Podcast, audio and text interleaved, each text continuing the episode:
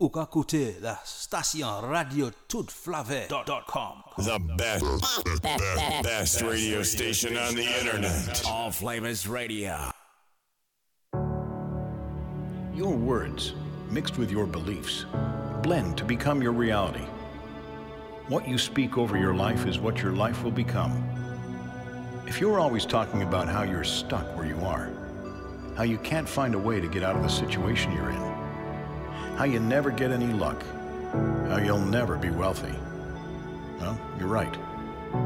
You'll never have those things if that's what you say and that's what you believe. If you don't believe it, you won't even try to get it.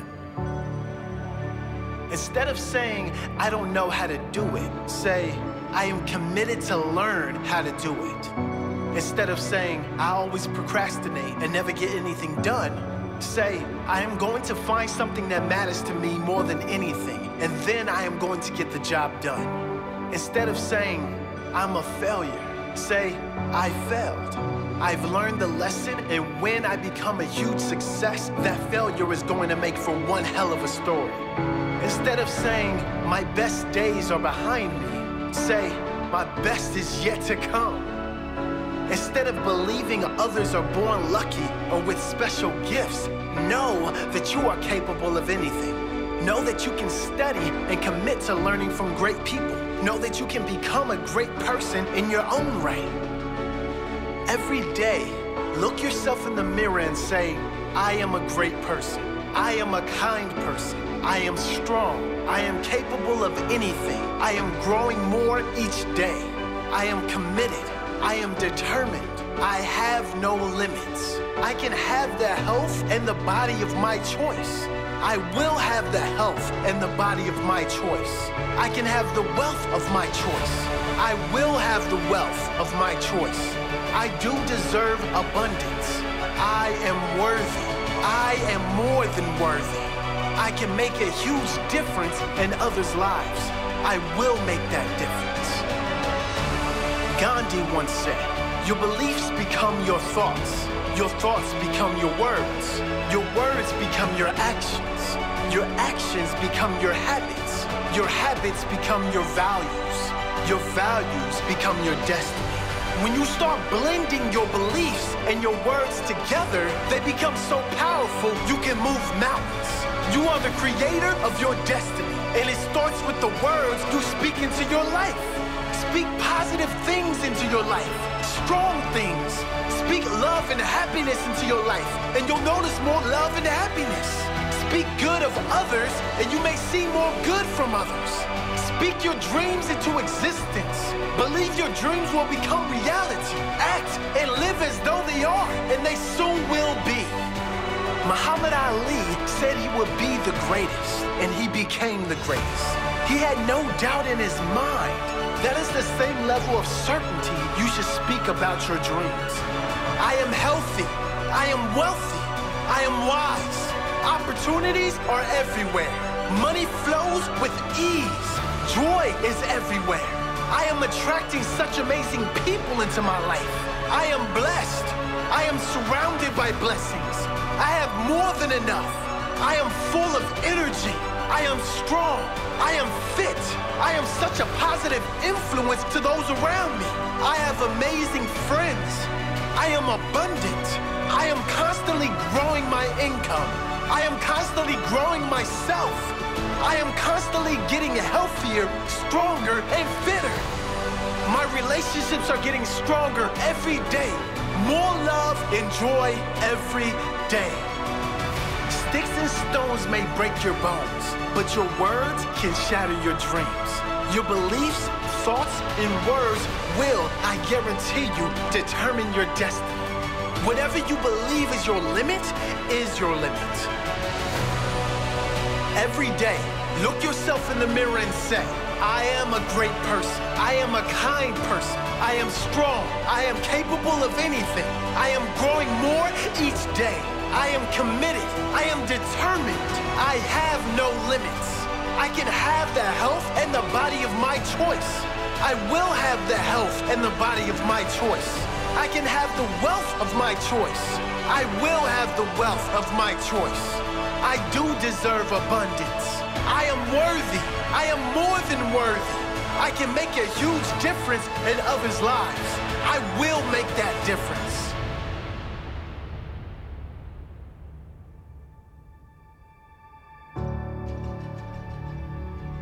Daily affirmations are helpful because they reprogram your mind, your thoughts and beliefs. Some of the most successful people on earth practice daily affirmations. If you're doing it consistently, every single day, in the morning before you start your day, you will begin to develop new beliefs and your life will start to change before your eyes. If it's not natural at first, if you feel like the words aren't believable, stick with it. The goal is to feel as though you already have the things you want. As you speak the words, feel as though you are already that person. Whatever words work for you, write them down, your own affirmation, and read them every day. That's the key, repetition and feeling the words. If they get old, freshen them up to something more powerful and meaningful.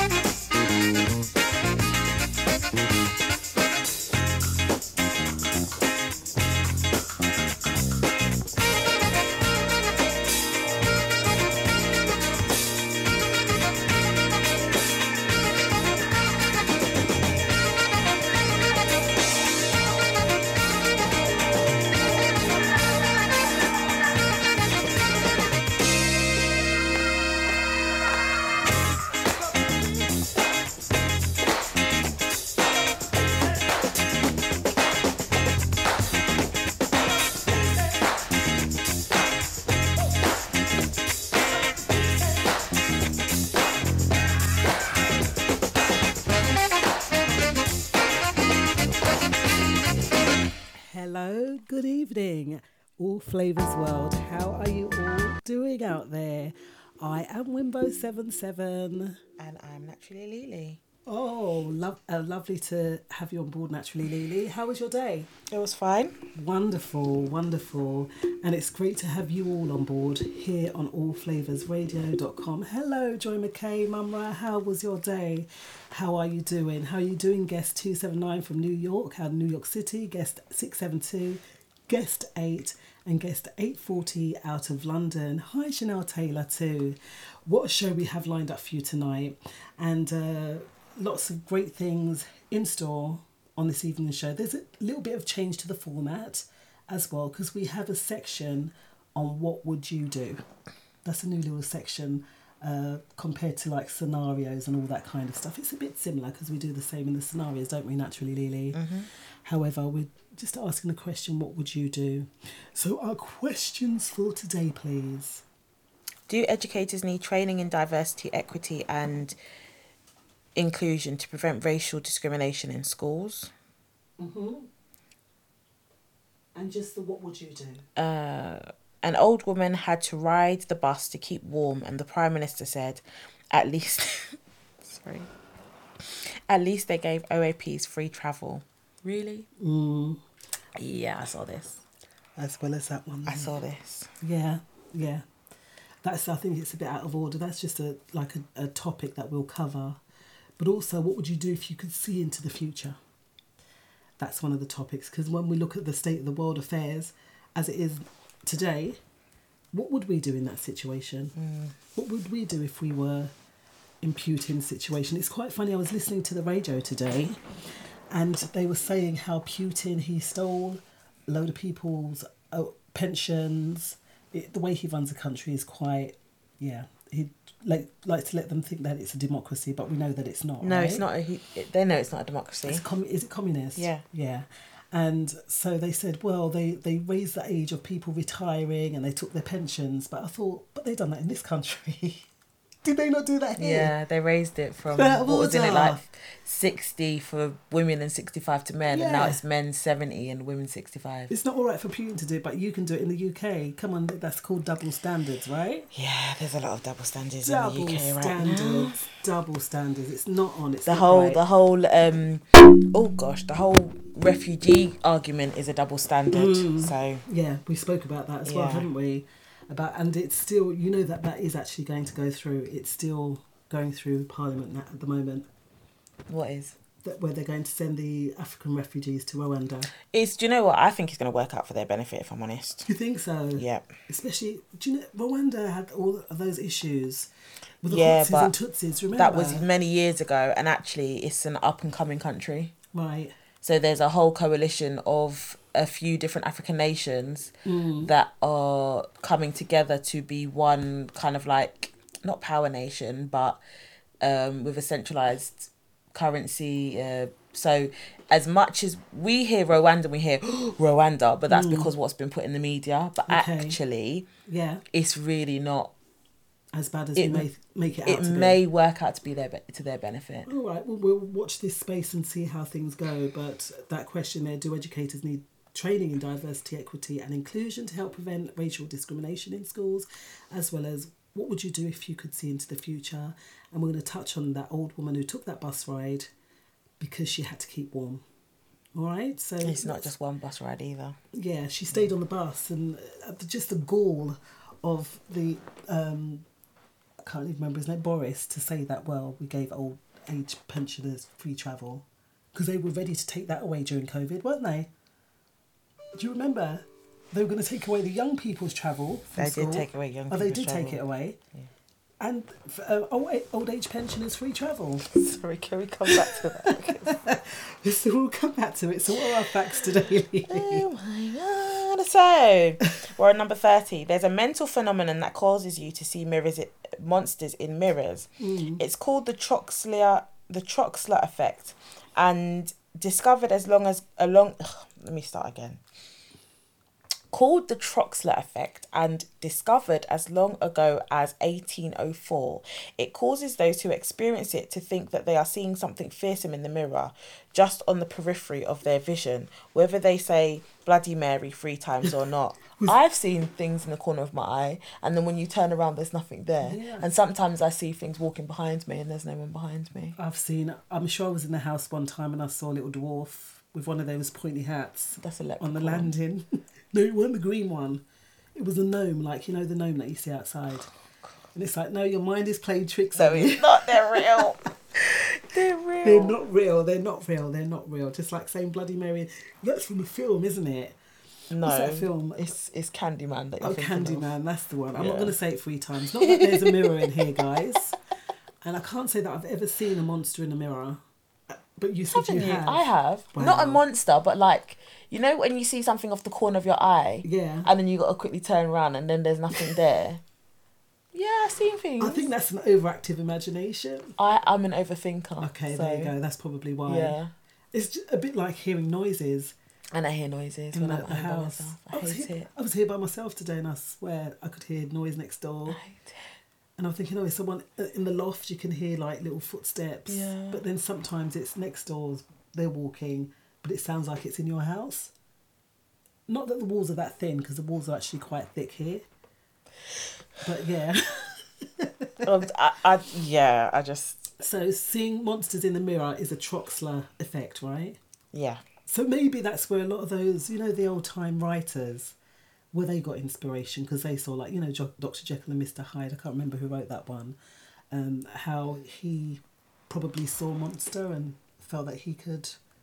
Or maybe they see themselves. But I think Dr. Jekyll and Hyde is based on a split personality. Okay. Because that's what it is, isn't it? It's Dr. Jekyll creates this serum, and the serum brings out another person that's an evil person. Yeah. But I think that is split personality syndrome. When does he change? Does he get triggered and then change, or he has no control over it? There's different ones. So the one I watched the other day, because I actually watched this quite recently. Okay. The one I watched the other day, it was sporadic. Mm. So it wasn't like only at night this happened. Initially it was only at night it happened. Yeah. Or no, initially it was whenever he took the serum it happened. But then gradually it just became something that it's like the person took over his body. Unlike the Incredible Hulk, that when he got mad, that's when he changes. Yeah, but even the Incredible Hulk now can be summoned. Really? Yeah. Okay, so it's amazing how things change over time, isn't it? But then that's why I think it's based on split personality, because when over time you can, not everybody, but over time they can overcome that additional personality that's in their head, or the personalities that are in their head, and one person kind of takes lead and the others are put in submission. Yeah. And it's funny because I'm writing a book. Well, I've been writing a book for a while that tackles that kind of different personalities. Yeah. Because there are conditions out there like that. Yeah. But we are talking about a mental phenomenon that causes people to see monsters in the mirror called the Troxler Effect. Mm-hmm. So if you do, don't be scared. It's not a real monster. It's probably just your overactive imagination. So there's a brewery in Japan that makes beer from elephant dung. Oh, God. The brewery St. Gallen produces a beer called Unkono Kuro, made with coffee beans that have passed through an elephant. It's a huge hit, according to Fox News. That doesn't surprise me. Gotta be honest. But that's gross. But then, that being said, the red colouring that we have in sweets... Yeah, is made from beetles blood, isn't it? So I don't know what's worse. The shellac that you put on your fingernails. Yeah, but that's not going in your mouth. That I know, but it's still on your body, isn't it? And then you put your fingers in your mouth. You do all sorts of things, isn't it? That's a beetle. That's what they used to have records that were made from shellac.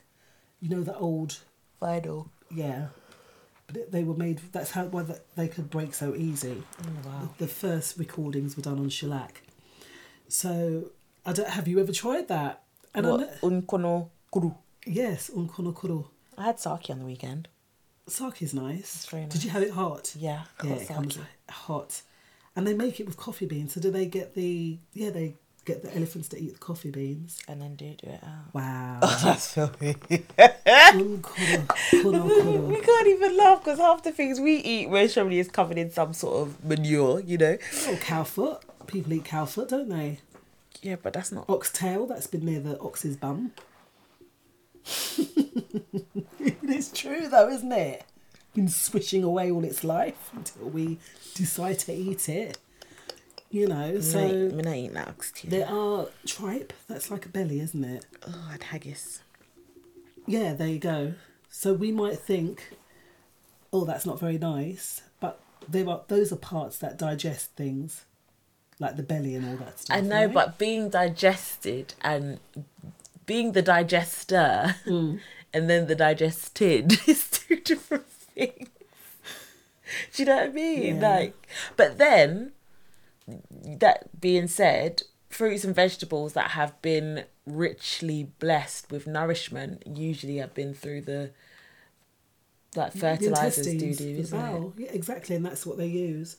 Although I found out recently that cats, if they go into the garden and they like defecate on your vegetables, and it's quite dangerous. Yeah, to eat it. It is because they've got a parasite that's in their poo. That's why pregnant women are not allowed to change the cat litter. Yeah. Because it's actually very dangerous. Okay, so Mr. Sato from Japan, the rocketnews24.com tested the beer and said, after taking my first sip, there was an initial bitterness that got washed over by a wave of sweetness. Following that, a mellow body rolled in and spread out through my mouth. So I guess, would you try it? No. I would try it. No. I'd definitely try it. I would not. You know, we've got to be open to trying new things, you know. So maybe one day, if we're in Japan.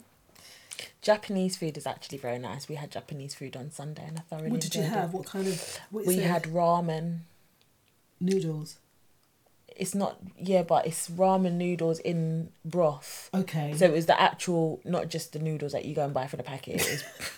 It was proper ramen with like miso pepper. Okay. Oh, which was really nice. And then they made dumplings as well, which was absolutely lovely. There you go. So it's a shame you didn't have a drop of Unkono Kuro to wash it down. We had sake. But... There you go. You had sake instead. So yeah. What's the next fact? Snow is a terrible way to stay hydrated. When it comes to snow, it's water. Water everywhere, but not a drop to drink. It requires a lot of energy for your body to convert something from a solid to liquid. And while snow will provide a tiny amount of hydration, it will also lower your body temperature in the process, making you more prone to hypothermia. So why would you drink snow? I have no clue. That's just ridiculous. But you can't. But then I guess if you're stranded in Antarctica somewhere, then maybe you might want to drink some snow. Why would you be stranded in Antarctica? And did you know that not many people, that's one of the places in the world that's not inhabited.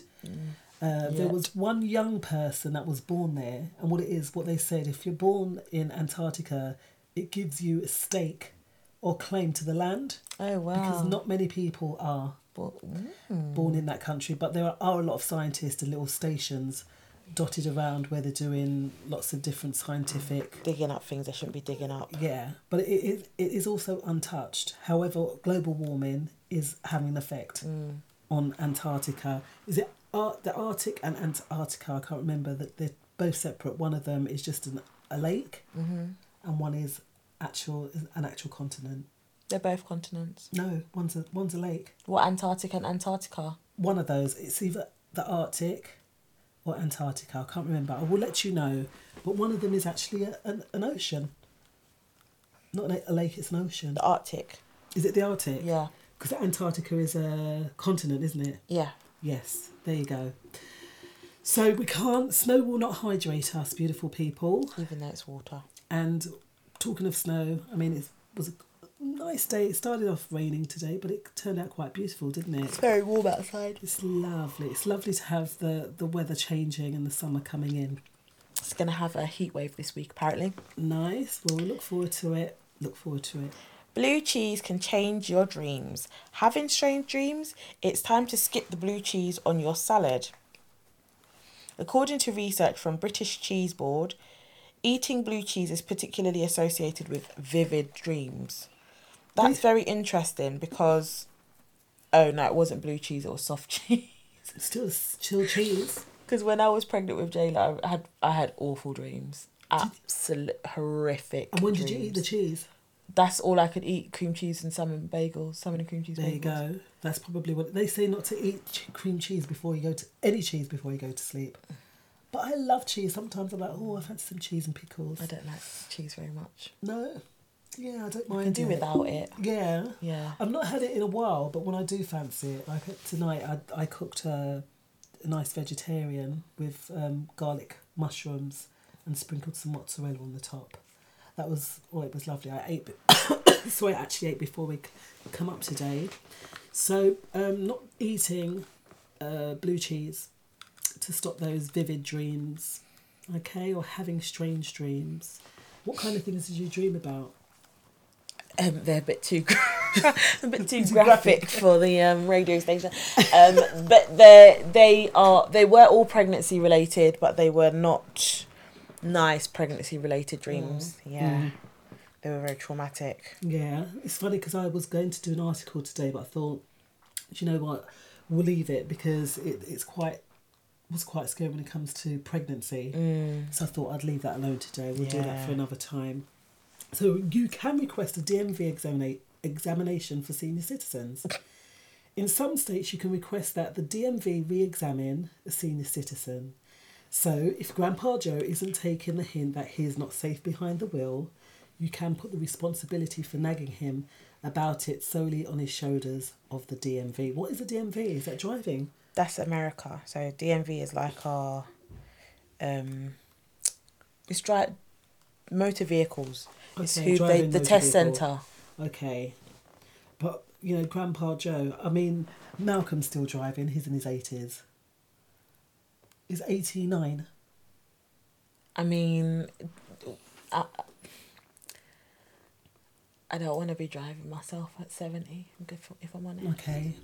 Yeah. I mean, why would you want to? People are so angry on the roads. I know, obviously, everyone doesn't have that option to not be driven around, but people are so angry on the roads, especially against elderly drivers, and it isn't usually because they are crawling.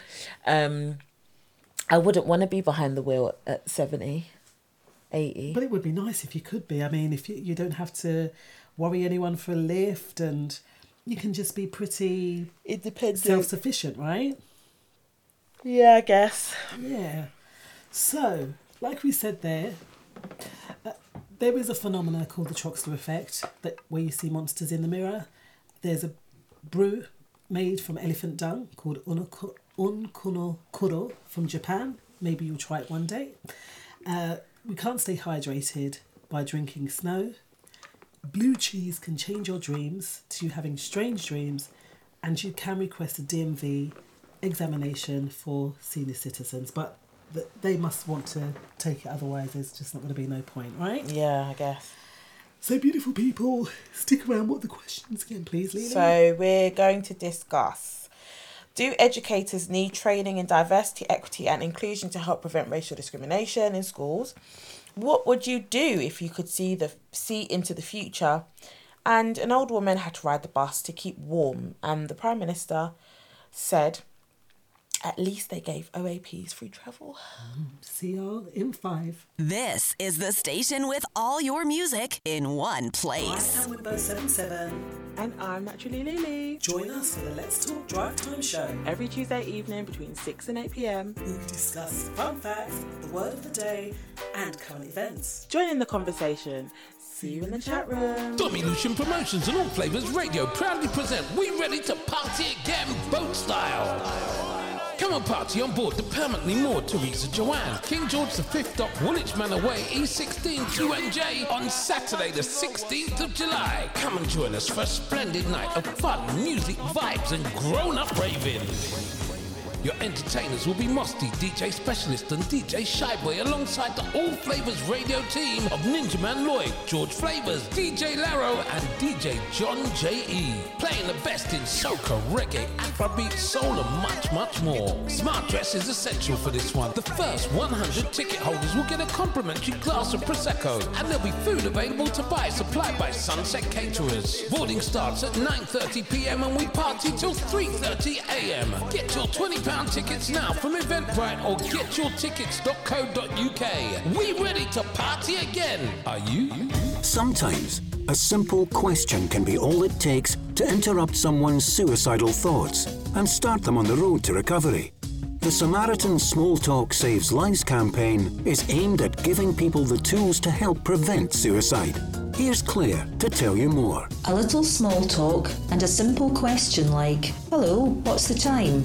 Where can I get a coffee? Or, how great is this weather? Can be all it takes to interrupt someone's suicidal thoughts and help set them on the journey to recovery. Find out more at samaritans.org.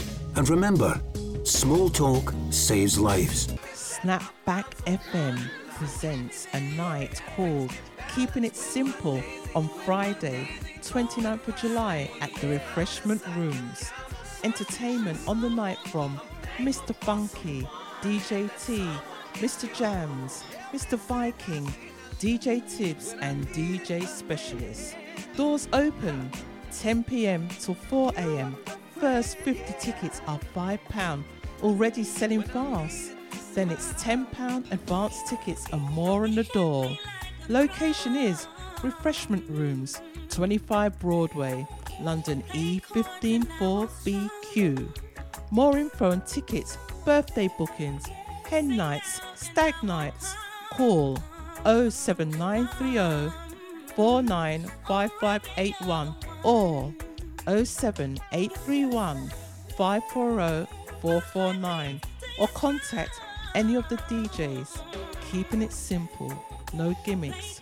Bringing you good music and good vibes. Broadcasting worldwide, online 24/7. All Flavors Radio. You know I love you, right? Love you too.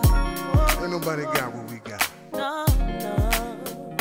Wanna be with my baby. Yeah, this head built from the concrete, baby.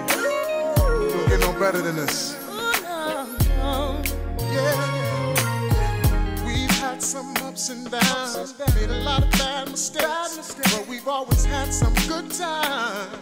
And through it all, you held me down. Baby, you've always helped it down. Oh yeah. There were times when I was afraid and wanted you to leave, but you stayed right here by my side. You never let me go. You always stayed around. That's right. You stayed around. And you've been so good to me. And it doesn't whatever comes our way, you know, you and me, we gon' stay together. Baby, we've been through so much. Our love is so strong, you know oh, you and me, we gon' stay together. Oh yeah, my baby. We know each other so well. You always seem to tell when I need a little kiss and a hug and that extra kind of loving.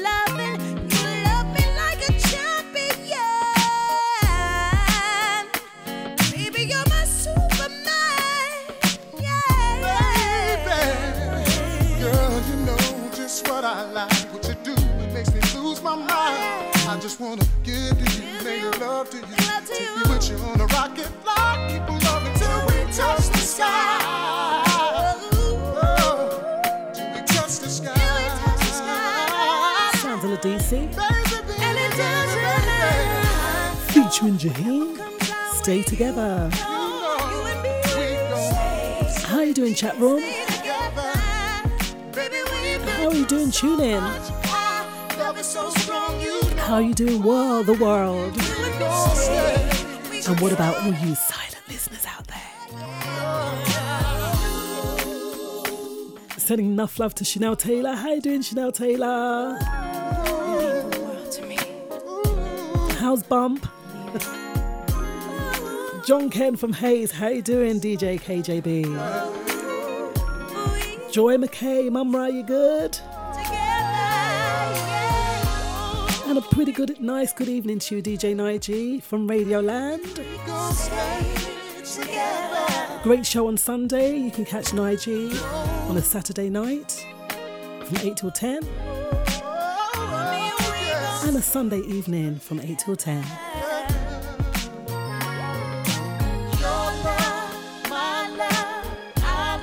How you doing, Gal Gal? Ada Hayes?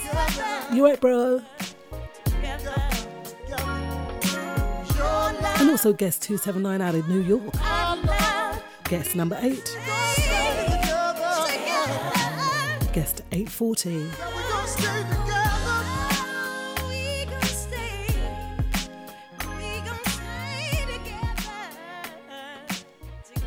Like we say there, that was the sounds of La DC and Stay Together.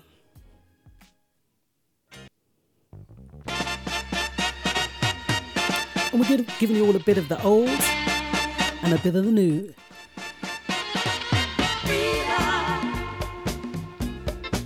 Sounds of Gene Khan. Free love. I'm talking about free love. You might get a negative reaction. A child is born and my love is gone.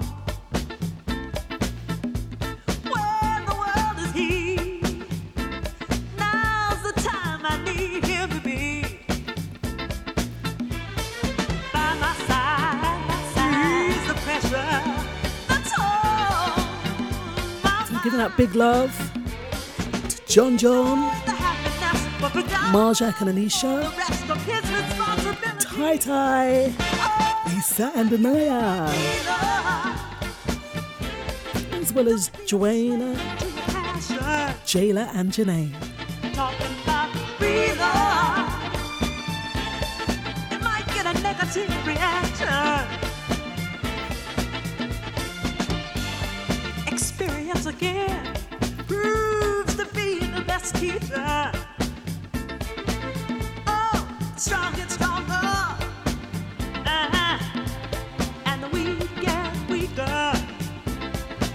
I'm trying to tell you that it's no good. It's no good. To let your heart control over who's your babe. 'Cause there's a difference between right and wrong. Being all that strong along. Loving the dancing in the chat room there, Joy McKay. Don't be a slave to your passion. Talking about free love. You might get a negative reaction. You gotta take it from me. Listen to me. Don't go around giving your love to just anyone. Don't go around giving your love to just anyone. Find somebody who loves you. Not just for your body. Find somebody who loves you. Not just for your body. Free love. Oh, don't be a slave to your passion. I'm trying to tell you that it's no good. It's no good to give yourself to just. I'm giving a big shout out to all the DJs here on the station.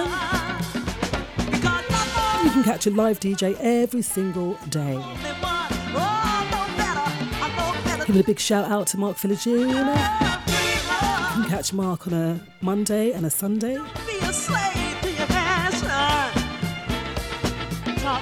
As well as DJ Slim.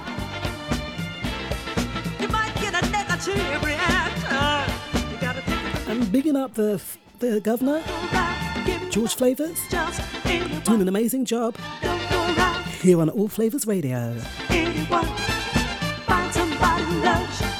Not just for your body. Find somebody who loves you. Not just for your body. Free love. Free love. Free love. Oh, oh, oh, oh. Free love. Oh, free love. Oh, free love. Free love.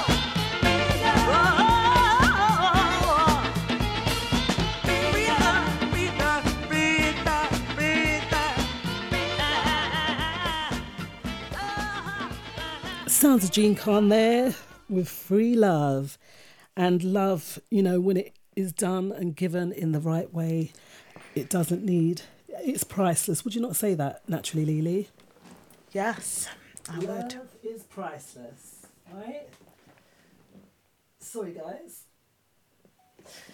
So what are the topics that we're going to be discussing now? We're going to look at a very important man. He made quite a big impact, actually, and his life story is an amazing life story that touches everyone that reads it, and that is Nelson Mandela. Mr. Mandela. Nelson Mandela. He became the first South African president, and was inaugurated in 1994 on this very day, May the 10th. Today is May the 10th, 2022. We know, sadly, that Nelson Mandela has passed away. However, he, as an old man, he went through all that he went through, and still in his old age, he done something quite amazing, isn't it, Lily? Yeah, so as the first black president in South Africa, he had spent 27 years as a political prisoner, and more than 22 million South Africans had turned out to cast ballots in the country's first ever multiracial parliamentary election, and Mandela won it. That's amazing. He was born in 1918. 1918, and he died. Was it 90? No, he died. Apparently, he died in 2015, but many people remember him. The Mandela Effect. Yes, he's the name behind the Mandela Effect. That kept happening to me today, though. I was looking at songs. Yeah. And it would come up as something, and I'd have to press on it again, and the real song would come up. It was so bizarre, beautiful people. I just thought, what's going on? Because that's not what I pressed on, but something else would come up. No, so the Mandela Effect is when you think something used to be something else. You know, like Adidas. I'm sure it used to have two Ds in it. It did.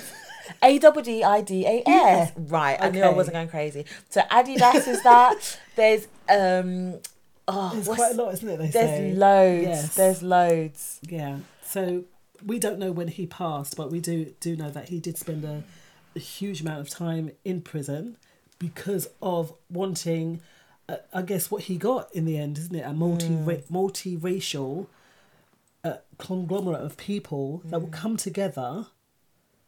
Is it permism? It was a word that we done on the show. I tried to think of it, and I can't remember. It would come together and work in solidarity with one another. And that's exactly what they did, isn't it? They did. It says that Nelson helped to organise parliamentary branch of the ANC in 1960. He was tried and acquitted for treason in 61, and then in 62 he was arrested for illegally leaving the country.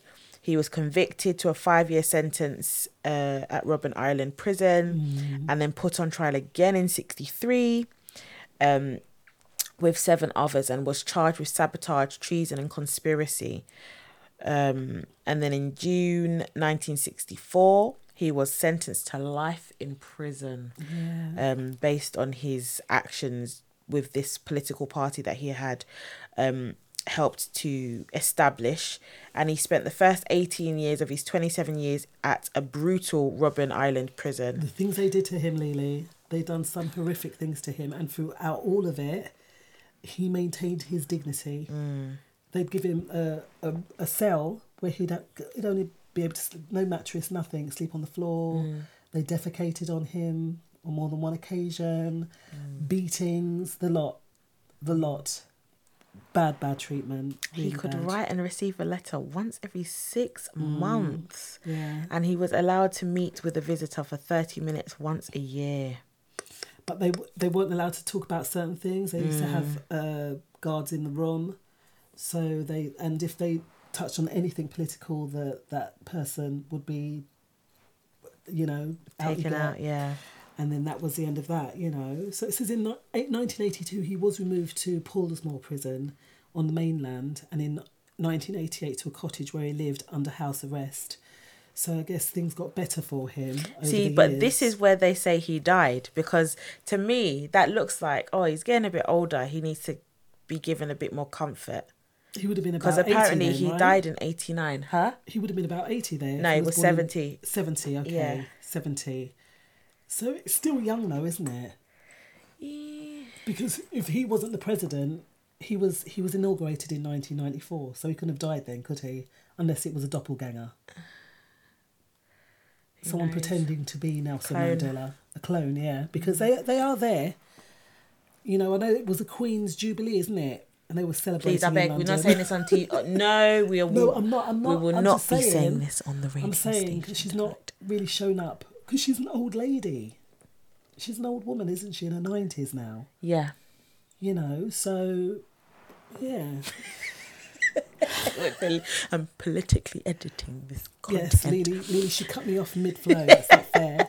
But I understand, you know. So in 1989 then. Yeah. F.W. de Klerk became South African president and set about dismantling apartheid. And we know apartheid, again, was a horrific way of treating different... There were three, wasn't there? The coloureds, the blacks, and then the whites. Yeah. So three sections of apartheid. And this de Klerk, he lifted the ban on the ANC, suspended executions, and then on January the 11th, 1990, ordered the release of Nelson Mandela, which is amazing. Mm.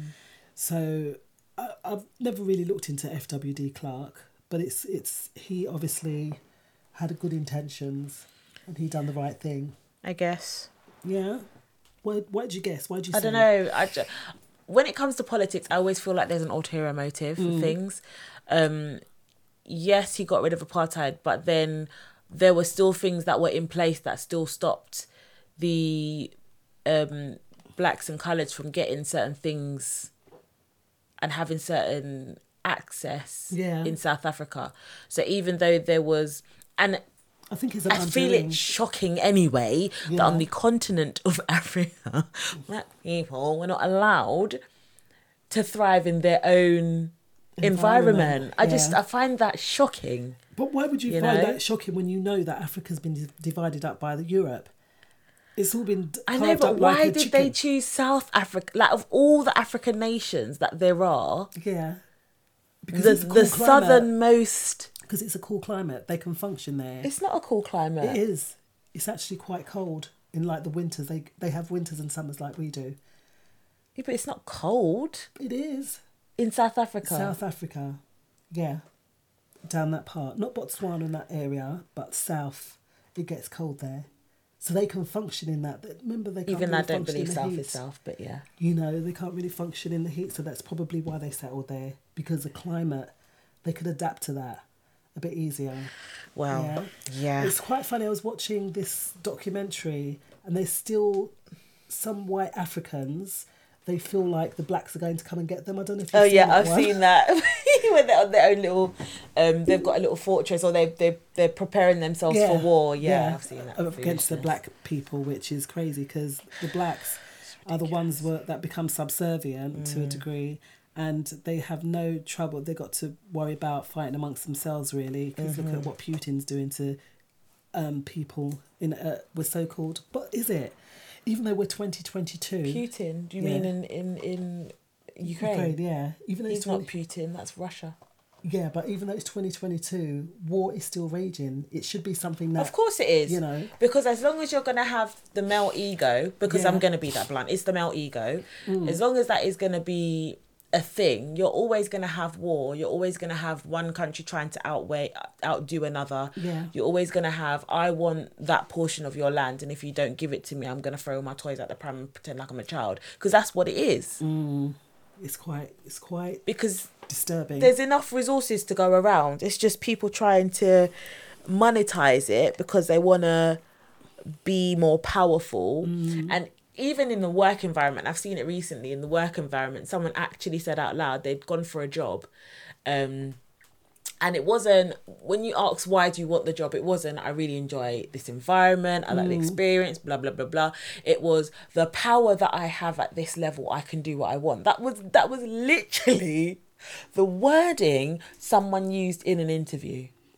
What did they say? And exactly what I just said. The question was, why do you want this position? So they was going to get like 2 bands up. Okay. So they'd go from like 26,000 up to, I think it starts at 32,000. Mm-hmm. Yeah, so it's quite a big jump. Why do you want this job? And it wasn't because they wanted the experience, they want to do something different. It was the power I can have at this level where I can do what I want. And that was the answer. That was the the person gave. And it just showed that people's entitlement and privilege can allow you to come and sit in an interview and say those words. Wow. In this little environment. So if you're little person with no power, ideas, yeah. You can come and get power. Imagine what Putin's doing. Yeah. Putin already has power and he's like, no, I want more. Yeah. Men at the top, like Trump, they say, I want more. With him, that if he wants something, because they're trying to calculate what his worth is. Yeah. So if he wants whatever he wants, say you're a rich person in that country, you've got to go and take it to him because it's his anyway. It's just. But I do think he's not well. Like he's going through something at the moment, which is provoking action as well. I do think he's not dying, but they wrote think there's something wrong with him into their constitution that he can serve for another 6 years consecutively because you know his time is almost up. So he's written it into the constitution that he can stay. Like, but America have done that. America have done that. So there was something. I think it was Ford that said it, and one of the questions was, "Do you think there'd ever be a woman president?" And in the American law, whatever it is, in order for someone to become the president, next president in that term, so like in Trump's term, if Trump died, his vice president will become president because that's how it works. Somehow, and this is on the back of Biden referring to his name, Kamala Harris, as the first lady. She's not the first lady, she's not his wife, but he referred to her as the first lady. She's vice president. I think she's vice president. They work very closely together. And the person was saying, look at the wording of what is actually written down, how he would be succeeded. Yeah. And he, I think, may be close to death. I don't know if he's close to death. But don't even know what they look like, to be honest. It's almost like they've done the same thing in America. Yeah. My term is going to end, but I've put the right person in place. Just in case. And because people think, oh, it's a woman and it's a woman of colour, that's going to be amazing. No, puppets. Yes, pawns.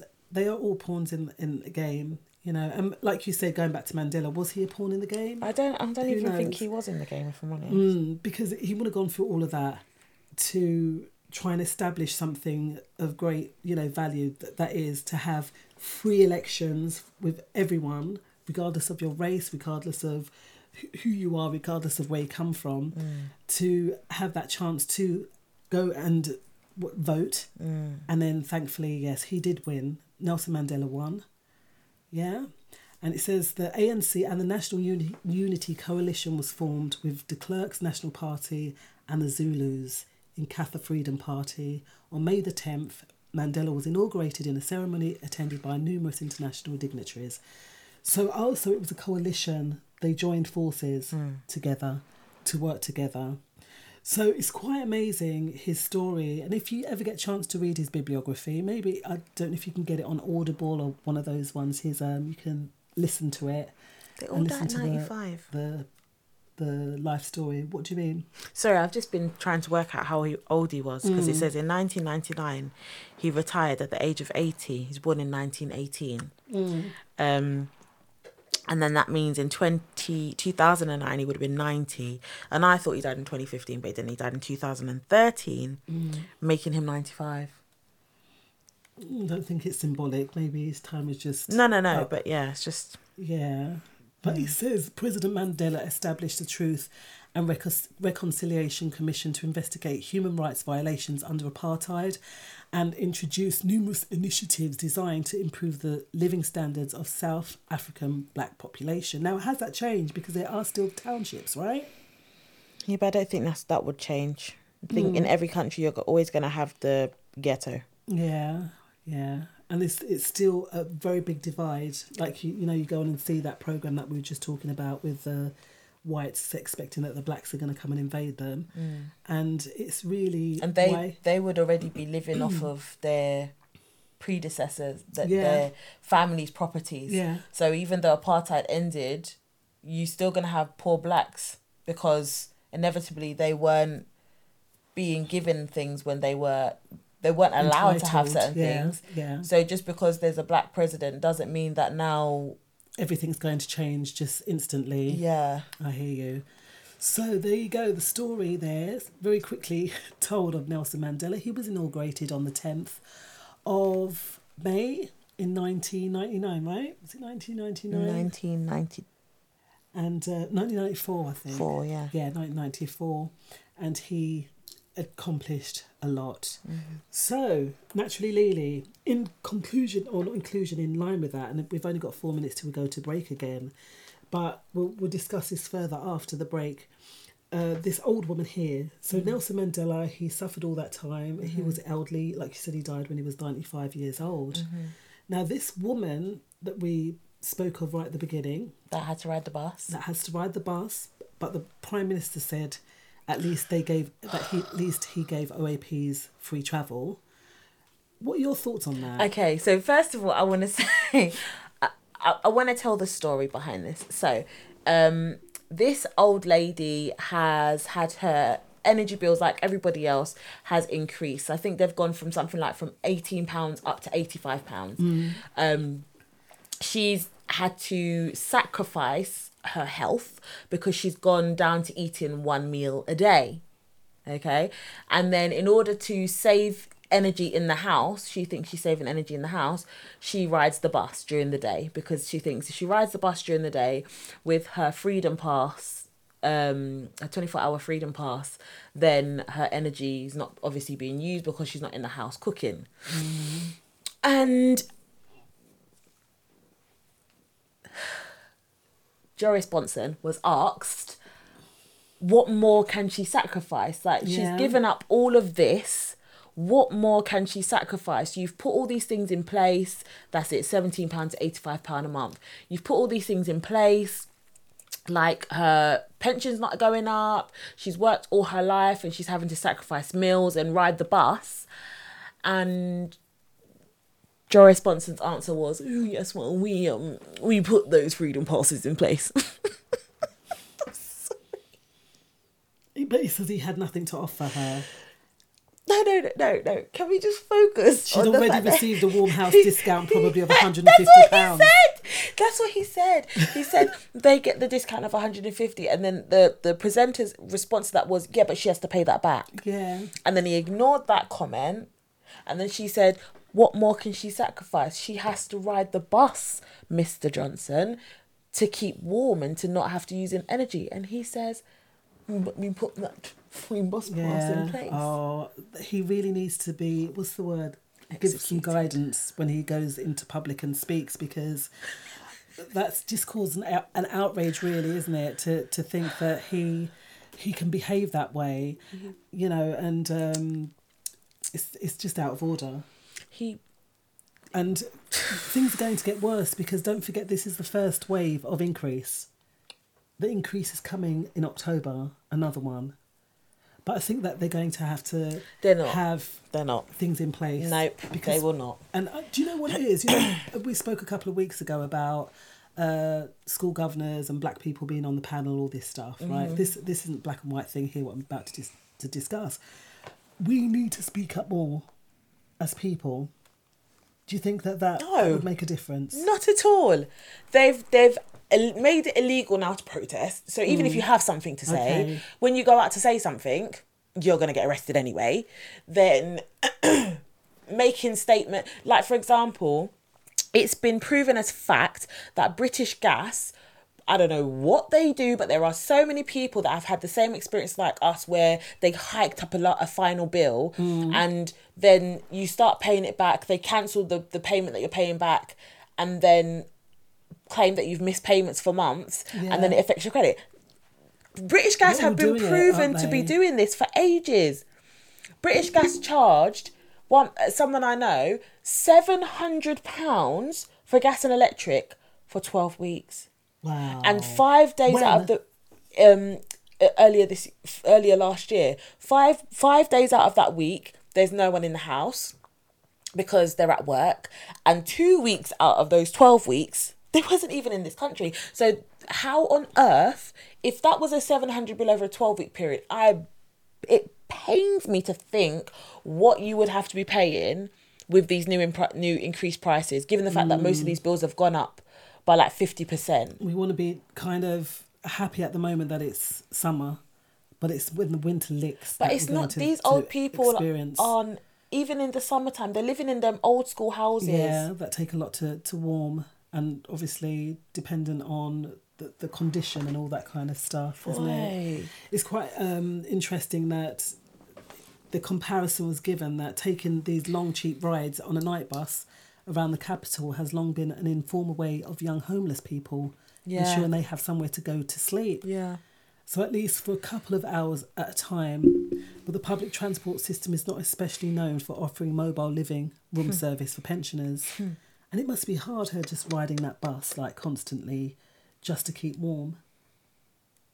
Isn't it? It's something that the people that are making these rules, they'll never have to experience only eating one meal a day. They'll never have to experience the freezing feeling of sitting in your front room with no telly on, because most of these old people just want to sit and watch telly all day, but they want to save their electric, so they're most probably not watching TV.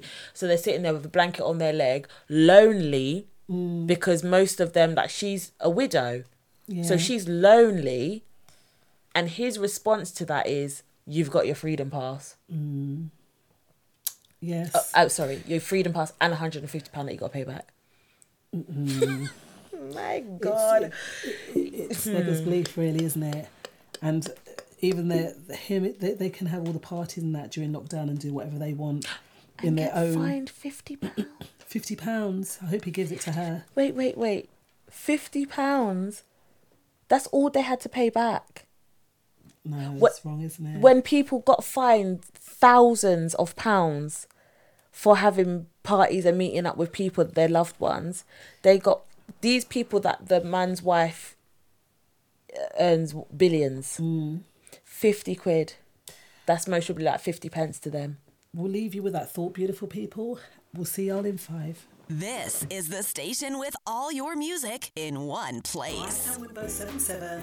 And I'm Naturally Lily. Join us for the Let's Talk Drive Time Show. Every Tuesday evening between 6 and 8 pm. We discuss fun facts, the word of the day, and current events. Join in the conversation. See you in the chat room. Dominution Promotions and All Flavors Radio proudly present We Ready to Party Again, Boat Style. Come and party on board the permanently moored Teresa Joanne, King George V Dock, Woolwich Manor Way, E16 2NJ on Saturday the 16th of July. Come and join us for a splendid night of fun, music, vibes and grown-up raving. Your entertainers will be Mosty, DJ Specialist and DJ Shyboy, alongside the All Flavors Radio team of Ninja Man Lloyd, George Flavors, DJ Laro and DJ John J.E. Playing the best in soca, reggae, afrobeat, soul and much, much more. Smart dress is essential for this one. The first 100 ticket holders will get a complimentary glass of Prosecco, and there'll be food available to buy supplied by Sunset Caterers. Boarding starts at 9:30pm and we party till 3:30am. Get your £20 tickets now from Eventbrite or getyourtickets.co.uk. We ready to party again. Are you? Sometimes a simple question can be all it takes to interrupt someone's suicidal thoughts and start them on the road to recovery. The Samaritan Small Talk Saves Lives campaign is aimed at giving people the tools to help prevent suicide. Here's Claire to tell you more. A little small talk and a simple question like, hello, what's the time? Where can I get a coffee? Or, how great is this weather? Can be all it takes to interrupt someone's suicidal thoughts and help set them on the journey to recovery. Find out more at samaritans.org. And remember, small talk saves lives. Snapback FM presents a night called Keeping It Simple on Friday, 29th of July at the Refreshment Rooms. Entertainment on the night from Mr. Funky, DJ T, Mr. Jams, Mr. Viking, DJ Tibbs and DJ Specialist. Doors open 10pm till 4am. First 50 tickets are £5. Already selling fast. Then it's £10 advance tickets and more on the door. Location is Refreshment Rooms, 25 Broadway, London E154BQ. More info on tickets, birthday bookings, hen nights, stag nights. Call 07930 495581 or 07831 540 449 or contact any of the DJs. Keeping it simple, no gimmicks, bringing you good music and good vibes. Broadcasting worldwide, online 24/7. All Flavors Radio.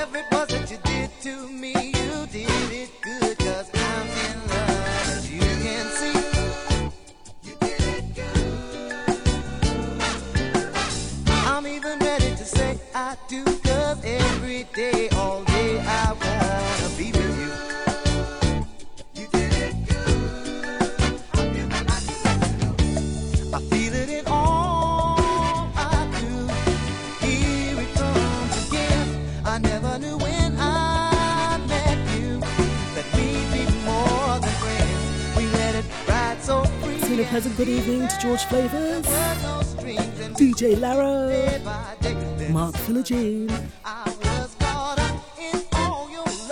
You can catch Laro tonight from 8 till 10. Also on a Friday night from 10 till 12. And lunchtime on a Sunday.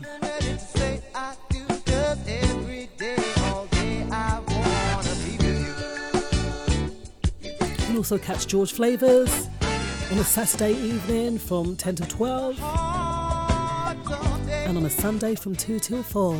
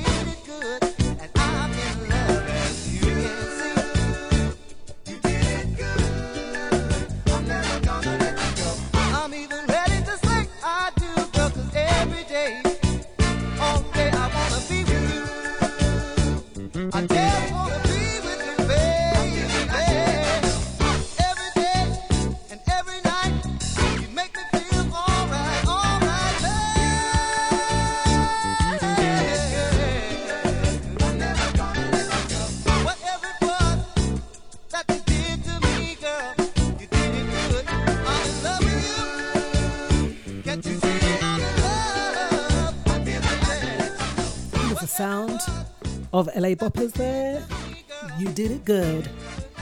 And also giving a shout out to John J.E. You can catch John J.E. on a Sunday morning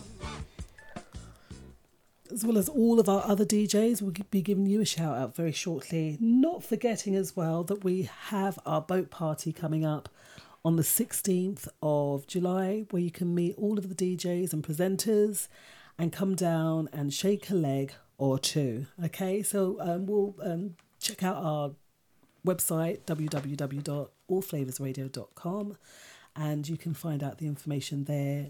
Grab a ticket on Eventbrite, as well as there's another tickets vendor that you can buy tickets from. So check us out either on Facebook or on allflavorsradio.com. So naturally, Lily, we're talking about the elderly and their plight when it comes to, well, I guess it's going to affect everybody, isn't it? Yeah. And sadly, there's this other man here. His name is Hayden Watkins. And he said that he's a pensioner and he's just about managing, but he's at the point of depression because he says he's just above the poverty line, but there's a sense that things are going to get worse. Yeah. All right. So he spends £2,000 a year on council tax, but he says his electricity bills take more than 10% of his income. Now, he's retired. He has a state pension, but also a teaching pension. And these are people that have worked all of their lives. This is the sad thing. They've all worked all of their lives, paid our taxes, paid your national insurance, and now they're going to be hitting us with all this foolishness. And the thing is as well, this isn't even thinking about people that need care and things like that, because a lot of these older people, if they do like own their homes and things like that, and they need care, all of their pensions go into their care costs. Well, that's even another story, the care system and what they're doing there with the elderly. So it's the elderly and the vulnerable that are being hit the most, really, isn't it? As well as everybody, unless you are, like you said, Sunak. Is his name Sunak? Yeah. They're billionaires, so that's not even going to put a dent in their pocket. And what you said something during the break, Alicia, about this, the lady, Elsie, and what was it that you... About being vulnerable. So I was saying that these elderly people won't look after their grandchildren. That was one of the points. Yeah. They won't look after their grandchildren. And that's mainly because to look after your grandchildren, you've got to cook and keep the heating on. Do you know what I mean? To keep them warm and to feed them. And they'd rather leave their house and travel on a bus with loud young people that they emotionally are really vulnerable around, and are put at more risk by being outside of their house than sitting in their home on their sofa with the blanket over their leg, because they're lonely. And she's a widow, so she's on her own. Do you know what I mean? It's not fair. It's really not fair. It says UK pensioner poverty had been falling since the early 2000s, said Christopher Brooks, Age UK's head of the policy. But it's seen a resurgence in recent years. The charity estimates 1 in 6 pensioners are in poverty, equivalent to about 2 million people. And their purchasing power is declining. There's a need to do something over the next few months to help older people to cope with price rises. And I know that they do get... they get a grant or something, don't they, during the winter to help them with their fuel bills? Yeah, but can you imagine what that would cost now? Yeah, so it says they have been calling for £500 £1 one-off payment paid to the same cohort of pensioners who received cold weather payments, that's what it's called. And this would cover most of the shortfall in energy bills this year, but that's not true, because if they've said that the energy bills have gone up way high, some bills that used to be £400 have gone up to like £2,000, £1,500, £2,000. That is not even going to cover. You know, so Elsie was paying £17 a month. £17, that's £85. That's £204 for the year. Yeah. Now a month. Okay. Yes. Yeah. Yes. Now she's paying £85 a month. Yeah. So it's gone from £204 to £1,816 increase. Yes, not on really. So even with a £500 grant, she's still out by £216. Yeah. Sorry, £316. It's not fair. Where are they going to get this money from? where's anybody going to get the money from? Because like you said, no one's getting any raises. No. Before, with the price of inflation, the house price used to go up. Your wages would go up with it so that you could stay level on a level playing field. But now that there's such a divide, that where is the shortfall? Where do you make up that the extra? Yeah, and I feel I mean, as younger people, we can go out and get a side hustle. Mm. Do you know what I mean? We can go and start an online business and be a creator or whatever. Yeah. Whereas, what can an elderly person really do? Mm. They've worked enough of their life. They shouldn't have to then go back to work at 85, because I know that's what some people have done. Some people that retire end up going back into the workplace just to make ends meet. So they've got their little pension or their retirement money, and then they go back semi-retired. But that's not fair. Yeah, like the man said that he's on the brink of depression and there's nothing that he can do about it. Mm. So... well, you said something in the break. I will not repeat it. However, things like this man Watkins said, things are going to get worse. So we got to brace ourselves for it and help where we can, and just really, I guess, be clever with the way that we do things. Really, isn't it? You know. Mm-hmm. What were you going to say? No, I can't. I'm just very incensed. Mm. I'm incensed that the people that make these rules, and it's not the majority. That's the worst thing about it as well. Yeah. It's not the majority that sit in those chambers and have these discussions and say, this isn't fair. I mean, for the first time ever, I heard Theresa May talk, and I was like, okay, she's making a bit of sense, because usually what comes out of her mouth is just ridiculous. But what she said made sense. And I'm like, how can you have these people in chambers with you, in the House of Parliament with you, and you still make these nonsense rules? How? What made you sit there and think, yeah, we paid millions of pounds to PPE that didn't work. We're going to get this money back by hiking up people's taxes and putting up energy prices, even though the price of energy doesn't cost you anymore. It doesn't cost the government anymore. Petrol prices went up and then slowly came down a tiny bit. No, they've stayed up. They've gone up again. Have they? They've gone up again, yeah. But even that, the BP, the man, the one of the CEOs in BP said, best years ever. How can you say that after we've just come out of a pandemic? And they were saying, how? Because we were still paying for it. But that's what I'm saying. Through the pandemic that they weren't paid any gas. But this is what I'm saying. How can you come out loud and say, best year ever, but the price of petrol went up? How? And what they're saying as well as regards to the energy bills is that they're in profit. No one should be in profit. That don't make any sense. No one should be in profit. If that's the case, if you're making people's life hard for you to be in profit, then there's something very wrong there. They were in profit because we were all locked up in our house and all we could do was sit there and use the electricity and gas to warm the house and warm up food. That's why they're in profit. How can you say, and how are you using money that's going to energy to pay for the PPE? That doesn't make any sense. But they weren't doing that because they didn't have PPE. Do you know what I mean? They had some, but they didn't have it. No, because they paid money to their friend. Yeah. Their friend said, I can get you some PPE. They paid money to their friend, millions they paid to their friend. It was useless. So that useless PPE that they've got sitting somewhere in some big wherever that's never been used, we're now having to fork out the money. TfL prices went up because they decided to make travel free when everyone was locked in their house because common sense doesn't make no sense. And now they're going to extend the borders of ULEZ. They're going to have other charges driving... It's so much. Just you know, nonsense. The governments, we look at other countries and complain, like we see Putin and what he's doing, and it's wrong on so many levels. However, right here under our noses, it's just like we're being sucker punched, you know? Yeah. And we have no say because they've given us gagging orders that we can't go out there and have our say. You know, so it is one law for them and another law for everybody else. And how do we get there's any hackers out there? Things? I think now it's time they start working on their skill. Okay, so yeah, it's sad. It's a sad situation that elderly woman is riding, and she's not the only one because it tackled the homeless there. Yeah, they have to do that on a regular. Why should they even be homeless when they're building up so much homes? We looked at it the other day. They're building 1,000 homes over there, and 100 and something homes are going to go to council residents. It's a lie.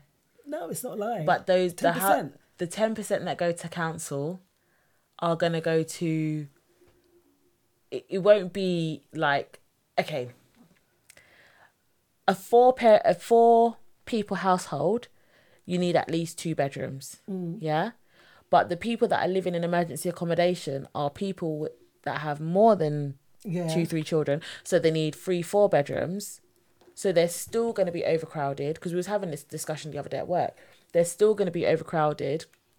Those new builds that they're building, they don't have no life expectancy. Like, they'll fling you in there, the place will start mash up, and they won't come and do nothing about it, because their comeback is, oh, well, we've housed you. Yeah. So you can just wait for something to become available in 8 years' time. It's a lot of international investment as well. Yeah. There's so much going on that we don't understand, listeners. And what are your thoughts on it? That also doesn't make sense. Yeah, what are your thoughts? Give us a call, 07895 134713. That's 07895 134713. Now, a word for the day, because we kind of done things a different way around tonight. So the word for the day is... Conclave. Now, I thought this was something to do with arching or something, but it wasn't. Conclave, and it was something I'd done at uni, but it wasn't the same thing. What does it mean? Conclave. Can be private meeting, a secret assembly, or a general gathering. Mm. So conclave of regional leaders of the international organisations is meeting in June. So I think a conclave, I have heard that word in that context of regional leaders. So just like a group of leaders, yeah. Mm. So it says conclave in context until Franklin Roosevelt invited King George VI and the Queen Mother for a visit in 1939. No reigning British ruler had ever set foot on American soil. With the clouds of war on the horizon, their conclave was a key element in bolstering the relationship between the two nations. So their group of That's leaders, very convenient, isn't it? What do you mean? Just before the war happened, they all got together. They all of a sudden went for the first time to the Americas. And it said no reigning British ruler had ever set foot on American soil. That's interesting as well. Even though it's run... Because surely they stake claim British Empire part of the Virginia. States. So that's quite interesting as well. But they wouldn't have set foot in there, because they would have sent people on boats. Okay, so that just... Like, still don't make no sense that you've taken over a country that you've never been in. Well, look at all the Caribbean. But that's what I'm saying, you're taking over a country that you've never been in. Wow. That's shocking. As we say, build your vocabulary, get a word of the day in your inbox every single day. So did you know conclave comes from the Latin word meaning room that can be locked up? From the Latin com, together with clavis, key. The English conclave formerly had the same meaning, but that use is now obsolete. Today, conclaves refer not to the locked rooms, but to the private meetings and secret assemblies that occur within them. The meaning of conclave has also expanded to include gatherings that are not necessarily secret or private, but simply involve people with shared interest. So anyone in the room that has shared interest is a conclave of people. Mm-hmm. Yeah? Awesome. Mm-hmm. Okay, so shouting out DJ Caddy and Ninja Man Lloyd. You can catch Caddy and Ninja Man Lloyd on a Thursday evening. So do feel free to tune in. Every single day we have a DJ that goes live. So naturally, Lee, what was the other question that we were going to tackle? Do educators need training in diversity, equity and inclusion to prevent racial discrimination in schools? What do you think? We already do, and it doesn't make a difference. Because people will be people. Yeah, you have to do, I think it's general consensus now, you've got to do some sort of equality and diversity training. And... that doesn't mean you're not going to be racist. Is that part of professional standards inclusion? Yeah. Or no, it's... do you know what I'm thinking of? British values. Please don't get me started on British. Please. Oh, Mum, why did you go there? Listen. It's true though. From when they're saying you must embed British values into your teaching. And then when you look at what British values is, it's basically the values of every other nation in the world, more or less. That in itself is not equal, diverse and inclusive, because you're then saying, what, so my country that I come from has no values because this is a British value. No, it's not a British value. A value is a value. Respecting others, that's a British value. Respect others' opinions. But that's just... anyway. Exactly. Yeah. Exactly. So when that is already put into teaching, you've already created a culture that has got some warped thinking that British values are best. It's up there above everything else. Do you know what I mean? Yeah. So then when you have these teachers that are coming in, and...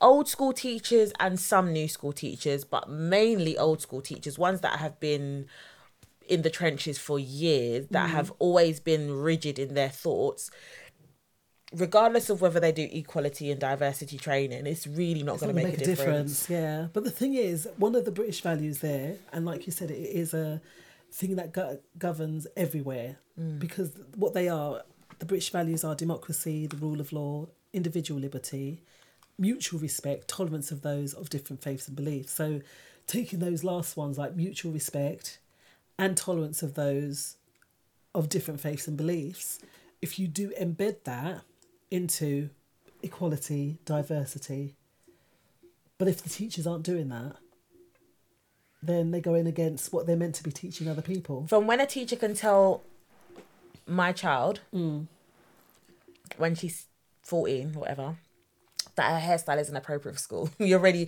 going against British values. You've already gone against British values. This is what they was doing to young black girls in school. Your afro is not appropriate for school. Your braids aren't appropriate for school. Your dreadlock. What do you mean they can't do that anymore? They can't do that anymore. Just recently, a teacher has cut off a young boy's hair because it wasn't appropriate for school. My goodness me. Jesus, take the wheel. If I, as a parent, not even find out, make my child come home and no. But we have to uphold British values. We have to be respectful of others. But you haven't had respect for my culture, because dreadlocks are part of the culture, no? But as part of a British value is to have respect for other people's faiths, so on and so forth. So the teacher doing that, I mean, she should lose her job for doing something like that. But she won't, though, because she didn't know. No. Even in adult education, this happened very recently. And when I say recently, I mean within the last 2 years. We had a student start with us. And her first day or week, she had braids in. But they were like, she had black braids, but they had like blue and lilac and they were nice. One of our leads said, "You're going to have to talk to her because she can't wear those. They're not professional." And one of our other leads, who is white, had to go to this person and say, "You can't say that." Yeah, because you got to... democracy means that you have a right. No, but that's got nothing to do with democracy. How I wear my hair. Yeah. You can come into work. Same workplace has a white woman that comes in with pink hair. Yeah. But no one tells her that her pink hair is not professional. Yeah. So why is it that when my student comes in with braids that have got purple and lilac in them, all of a sudden it's not a professional hairstyle? And you are the same person that says, "Oh, I love cultures. I love your hair. Oh, you've got a man. You want to touch it." But then you're telling my student that her hair is not professional. Yeah. How are we in 2020 and we're still having these conversations about hairstyles? The thing is, here it says that 90% of educators have not received essential diversity, equity and inclusion training, and this does help to prevent... well, like you said, it doesn't really, does it? No, and I'm going to say they're not inner city teachers. Racial discrimination in schools, because we saw that on the School of Governors, that 90% of the people that are on the School of Governors are white old men. You know, so like you just said there, report addresses hair discrimination in schools. You know, implementing the required training for all school staff so that children with afro hair can have a full education experience is the goal. Without being discriminated against, you know. How is that in a sentence? It's in the sentence. How because you sentence, probably have to spell it out for people. I have to tell you that my natural hair... Alice can come in with her hair down every day. Can she not? Yeah. Even Jacqueline, who's got a bit of a curly hair. No, I go there. I'm going there. Jacqueline, who's got a bit of a kink in her hair, can come in with her hair out. Mm. But me, with my afro, I look unkempt. Oh, you've got to put your hair in a ponytail. Why have I got to put my hair in a ponytail, please?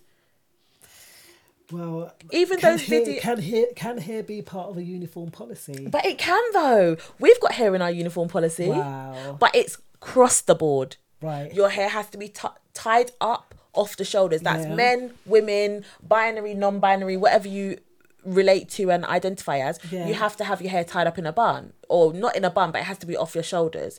But we've got nurses that come in with an afro. Let them turn around and tell a nurse that she can't wear an afro. It's not on my shoulders. Yeah. Actually, my hair's the most appropriate because it defies gravity. Do you know what I mean? What are you going to say? Well, it's quite an interesting question, isn't it? About... Even the hijabs caused problems last year. Yeah. Because of... They shouldn't. No, but it was because of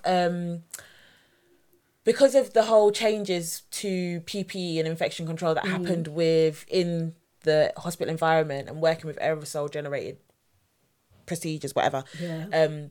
The new masks that came in, some of the Muslim girls were not happy to take their hijab and their headscarf off to put it on. But you couldn't turn around to someone and say, you couldn't put them on standards for that. You couldn't say, well, no, you must. No, you have to adapt and find another way for them to work. Yeah. And this is it, isn't it? If we're going to be inclusive and diverse, we have to find ways in which everyone meets in the middle and there's a common ground, so that, you know, you're not going to get teachers cutting children's hair off, because if that had been my child, all hell would have broken loose in there. It's a bit like the young girl as well recently that we spoke about. All these things, if teachers were a bit more aware of the cultures, and it's not just of black children. There's, like you said, Asians with the hijab, the whole all of that, as well as other forms of culture. Mm. But the funny thing is that Jewish people go to their own schools, you know. But we did try having our own school, but do you know the one at the back that they closed down? What one did they close down? The one that they closed down, the black school. Oh, John Loughborough. That one. That wasn't our school. That was a church school, and it was disgusting. It's we want all these things like diversity and inclusion, don't we? But what we're doing. Don't you think though the fact that we have to have training? So we are constantly told that in our teaching, when we do our lesson planning and whatever, we've got to, like we was talking about, embedding British values. We've got to make sure that if we have a neurodivergent student that's dyslexic or as Asperger's or whatever, we have to adapt our methods so that we can be inclusive of everyone. Yeah. How are you able to be inclusive of someone who reads backwards, but you can't be inclusive of someone who looks pretty much the same as you, but their hair is different?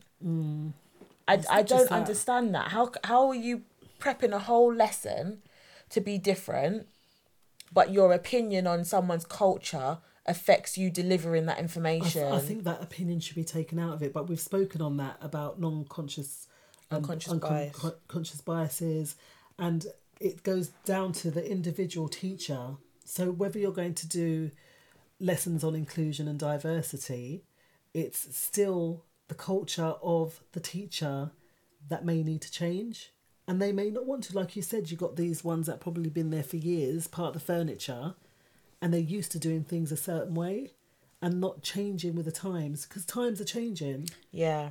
And now this whole thing of inclusion, of diversity, of equality and non-discrimination within the classroom, that it needs to be a thing of the past, but still it keeps on flagging up all the time, constantly. Child Q's a prime example of that, because that whole situation could have been dealt with differently, as well as the young boy whose hair got cut. But I think, tell the parents before doing that. Why would you not phone the parents? Did they phone the parents about the girl getting naked? No, this right. But I'm saying why are you not including? Because part of that inclusion of equality is getting the parents involved and the team where they're coming from. But I also think even it's not just colour deep either or culture deep. I think it's a male and female thing. Mm. Teachers tend, in my opinion, to favour females over males, and it's again the same principle. The delivery between those two groups is going to be different. Mm. Girls tend to catch on things quicker than boys do. Yeah, but if you don't have that training. I don't know. I feel like isn't that what teacher training is? It teaches you how to adapt to your surrounding. It teaches you how to teach Jackie different than you teach Juliet, than you teach James. Like that's what you learn for your whole year to 2 years of teacher training. Those are strategies and exactly. Yeah, but it doesn't include. I don't recall it ever including anything of inclusivity. Yeah, differentiation. But that's what inclusivity is, differentiating. Understanding the difference between one student to the next. Yeah. No student is the same. But that's according to learning, not according to who that student is. But isn't her learning holistic? Do you know what? Yeah. The things that come up, Ofsted has opened my eyes to the things that are looked at. If you looked at a school in a fishbowl, they don't just look at your English paper that you gave your student.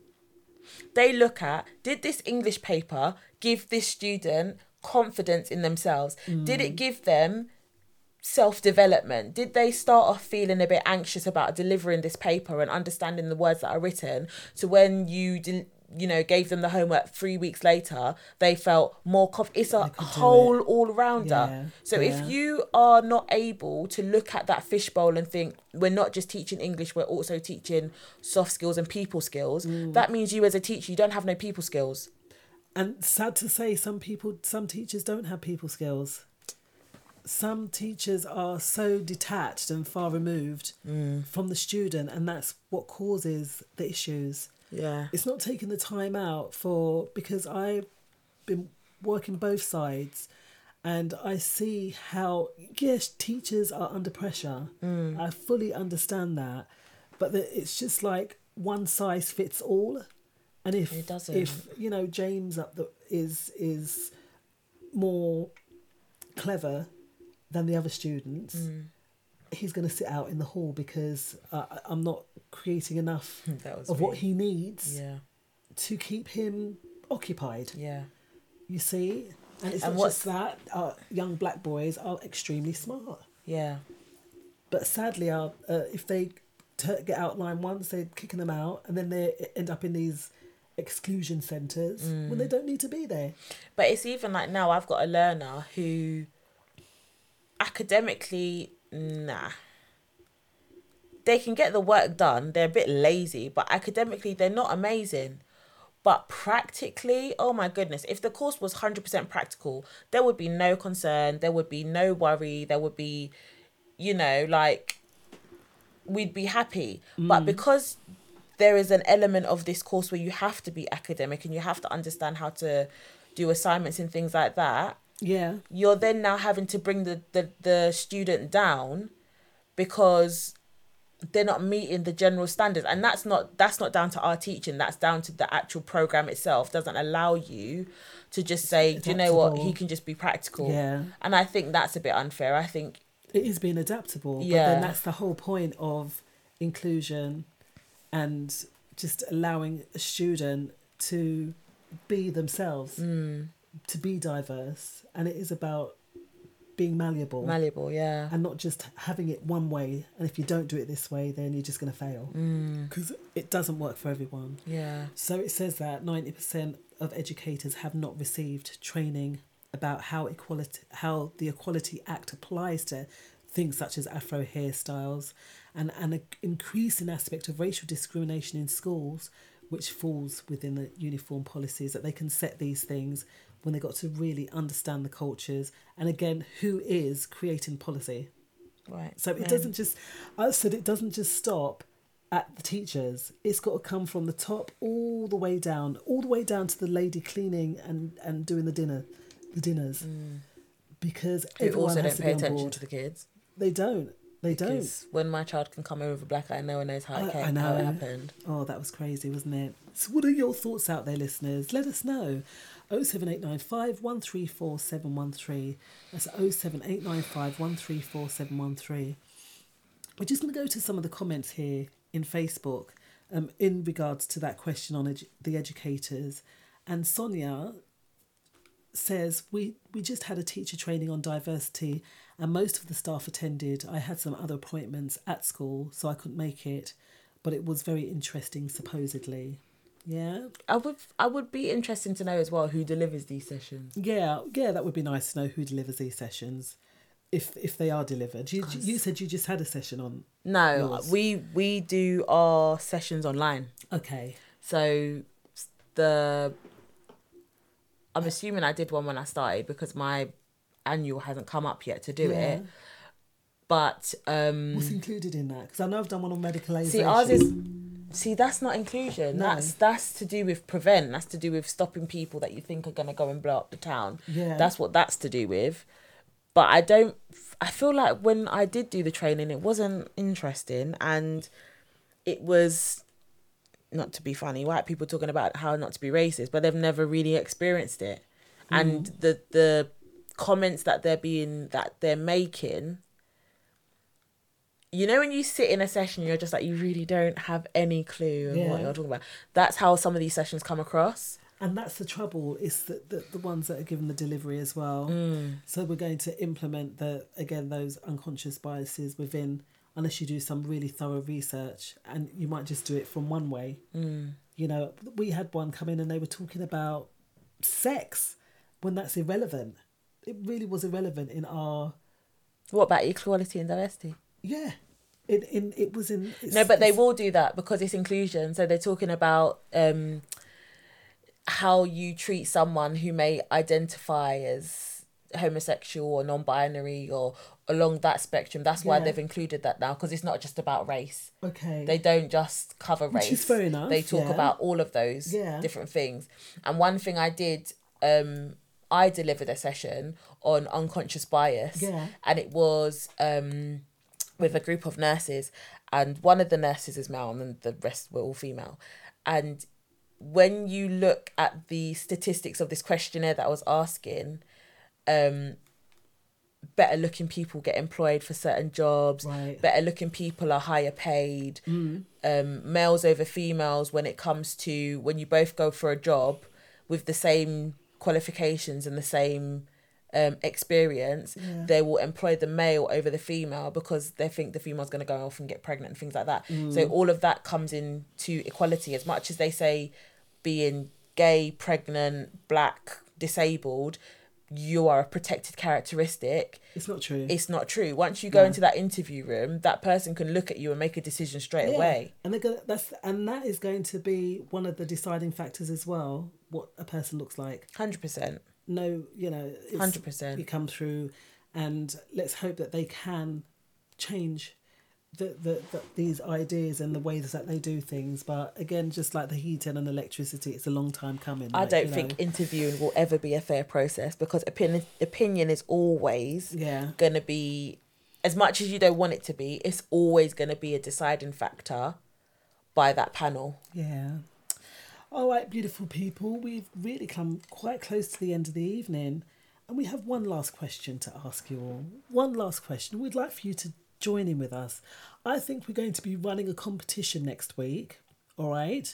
And this competition, we're going to be giving away some tickets for the boat party on the 16th of July. So we're going to try and get some good... We've got to work it out what kind of competition it is that we'll run. So we're going to be giving away some tickets for the boat party. On the 16th of July, that's coming up very soon. A couple of months, we'll be on there partying with everybody. All right, so remember to check out the website, allflavorsradio.com, for further information. So the next question we're going to ask is, what would you do? What would you do if you could see into the future, naturally, Lily? I don't think I'd want to see into the future. No? Because the way things are going right now... Unless I could fast forward time, Yeah. I wouldn't want to see into the future. Unless you could fast forward time. Yeah, and get past through all the madness, and then there's something good at the end of it. I let's just trudge along, being oblivious to what's going to happen. I don't know what I would do if I could see the future, because the future might be bright and promising. Doesn't look like it right now, though, does it? It doesn't. But is that because, you know, at the top of the hour we had that, didn't we? Words matter. And what we speak into our lives, into existence. No. No? I do believe in manifestation, but I believe that manifestation affects us as an individual. Yeah. My life, I can manifest, but there are some things in the surroundings and in this world and in this universe that there is no amount of manifestation... Yeah. That can happen. I'm sure people that live in Ukraine manifested that we would never go to war. But there are some things that you just cannot have control over. Yeah, that's what it is. Some things are out of our control. But I wasn't talking so much on manifestation, but outlook and the way that we see things. Mm. Like we can dwell on the negative and it will always be negative. Yeah. Or we can dwell on the positive. So, we know that... We've spoken of that old lady riding the bus today. Yeah. And it is a sad situation. However, thankfully, it is the summer. Summer's here. And it's not as bad, you know. It's warm outside. Yeah, you know, you can enjoy nice long walks. It's just the way we look at things, really, isn't it?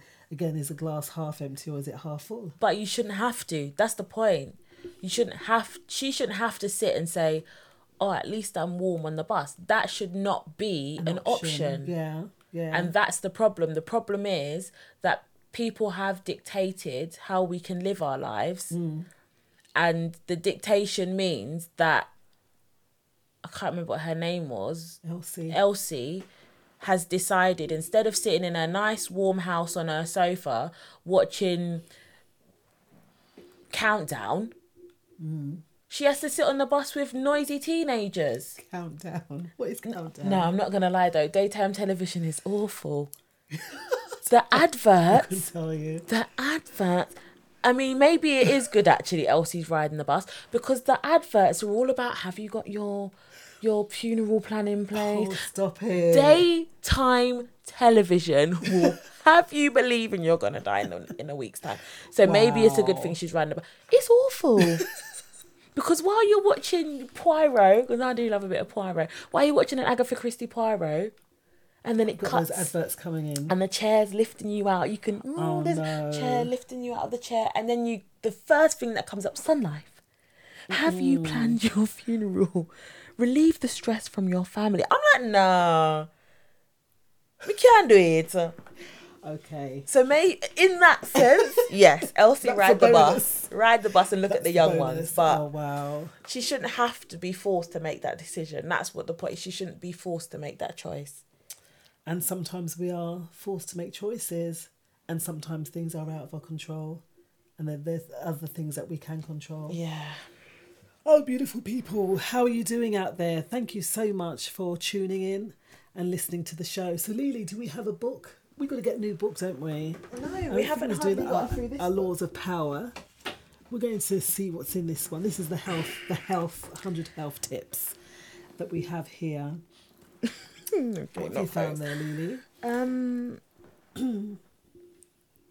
like we say, tomorrow on the show, you can catch DJ Charlie Muir from 7 till 9, as well as Darnell the therapist from 9 till 11, and we do have DJs going live every single day. Please and remember to check out the schedules and see whatever given night that you'd like to tune in.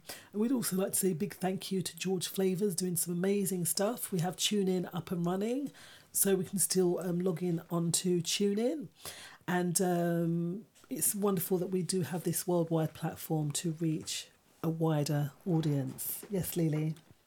Breathe deep to clear your head. The brain is the body's second largest organ and uses 20% of the total oxygen pumping around your body. Make sure you feed it well with daily deep breathing exercises to boost oxygen circulation. So breathe deeply. Breathing deeply while you think of the madness that is happening, but knowing that you're refreshing your body with the life-saving oxygen that you're breathing in. Okay. Alicia's deeping, she's breathing deeply. So I still not box nobody down. Listen, yeah, I was almost at that point yesterday to put my... you know when someone can just right, really dude. Trigger you, like, it's just... And it's... Does a heat come up in your body? Yeah, I get fire. Some people, like, coming up in my solar plexus, and it's just like, no, hold it down. You know, so and I was breathing, and she was like, "What are you breathing for?" You know, I had this person telling me, asking me why I was breathing. It's just like, well, that's what we do to keep alive. You know, we want the same nice deep breath. Yeah.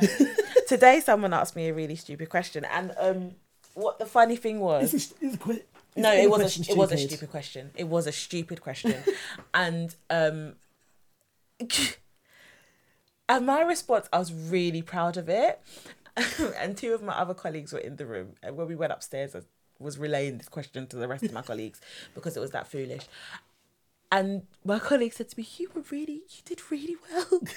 Because they know I can be quite sarcastic. Yeah. You were really professional. I think she was shocked. Did you breathe? Did you take a deep breath? I did, because I had to think about what she said. Yeah. So when she said it, and then she added a little bit at the end. And I was like, okay, I was going to say this. Okay. But then I gave her the politically correct answer. But it was a stupid question. What's the stupid question? I'll tell you after. You can't. All right. I don't think that any question's stupid if you ask it. No, it was joking. Okay. So Lily, take it back. Take it back. All right. So beautiful people, we thank you so much for tuning in. And we look forward to seeing you again next week on the show, a Drive Time show where we speak on facts, life, and really all things, being all things to all people, food for us and by us. So thank you so much for tuning in. Give yourselves a nice round of applause. And I guess naturally, Lily, all we have left to say is we will see y'all on the other side. Take care.